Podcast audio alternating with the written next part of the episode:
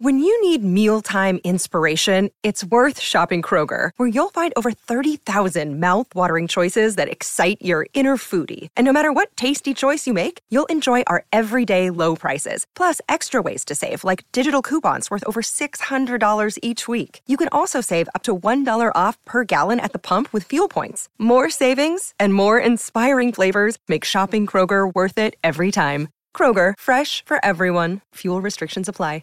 Another day is here, and you're ready for it. What to wear? Check. Breakfast, lunch, and dinner? Check. Planning for what's next and how to save for it? That's where Bank of America can help. For your financial to-dos, Bank of America has experts ready to help get you closer to your goals. Get started at one of our local financial centers or 24-7 in our mobile banking app. Find a location near you at bankofamerica.com slash talk to us. What would you like the power to do? Mobile banking requires downloading the app and is only available for select devices. Message and data rates may apply. Bank of America and a member FDIC.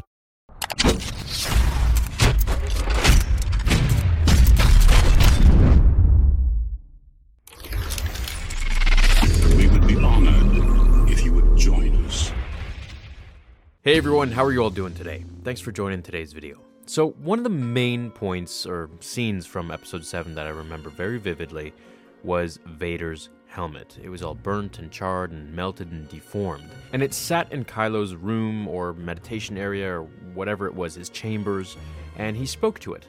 Where he told the mask, you know, show me again the way of the darkness, which of course will spiral us to another theory that I'd like to cover in, in another video regarding how Kylo actually spoke to Vader's helmet in the first place, and if it actually spoke to, if Vader actually spoke to him ever. As he says, show me again. Meaning that there was some time previous to this. But that's neither here nor there in today's video. Today's video is about my theory regarding how exactly Kylo got Vader's helmet. As we know, it was left on the forest moon of Endor once the Death Star exploded. Luke took Vader's suit there and burned the body. Now, before we continue, because I know so many people are asking this, and I've actually made literally three videos on this, Anakin becomes a Force ghost at the very last second in Legends. Well, it's hard for me to say Legends because this is from the actual book, The Rise and Fall of Darth Vader. So, falls in a weird place. I mean, you can either accept it or you can't. It's really up to you. But it just makes sense to me, so I'm going to explain it.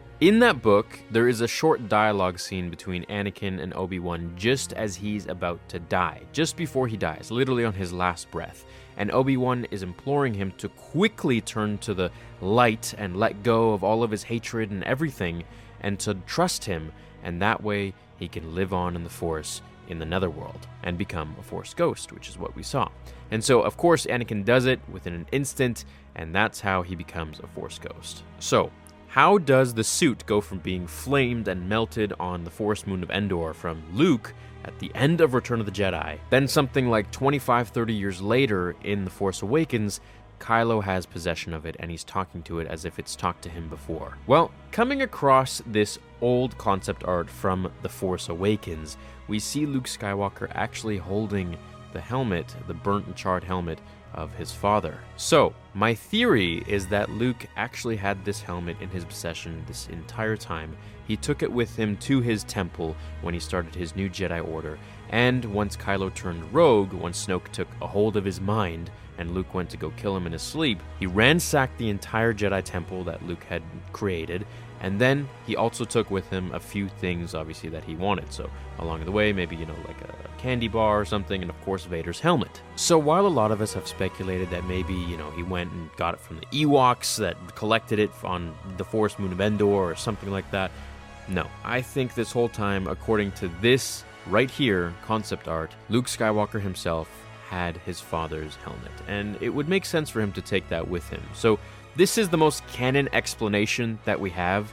Uh, we really have nothing so far, but I hope one day they'll explain it. But this is really the most canon explanation that we have so far today in the Force Awakens concept art for the art of The Force Awakens. Now, what also leads me to believe this is more believable is the fact that a lot of the concept art from the Episode 7 book and movie is actually going to be taking place, I believe, in episode 9. Well, I mean, we've seen some of it ourselves already. We've seen the Death Star, and in here we see someone diving down into the depths of the ocean to the Death Star, to the throne. So there are just a lot of little things here that are coming to play, such as, you know, like Anakin returning and being this Force ghost that, as I explained in yesterday's video, when you light a candle, you also get the shadow as well, which they explained. So I'm just hoping that, you know, Anakin will come back as well. And I think all of the things that they missed out on or they didn't put in episode 7 but drew for the original concept art for ideas of where they could start the film will be put into the ninth installment, the final film that will cap the Skywalker saga off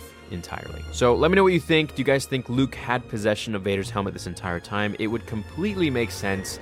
And judging by this canon concept art, well, I don't know if I can say canon concept art, but this concept art for The Force Awakens, I would say that this is obviously a thought that they were mulling over to have a scene of with Luke going over the helmet and maybe talking to it kind of like a Shakespearean sort of thing. You never know. Then Kylo would have taken it during the ransacking of the temple and tried to talk to it. Now, as for who was talking to him, whether it was Vader or not, it is possible, but it could also be possible that Snoke was just tricking him the entire time and making it seem like he was really speaking to Vader. So, I want to hear your theories down below.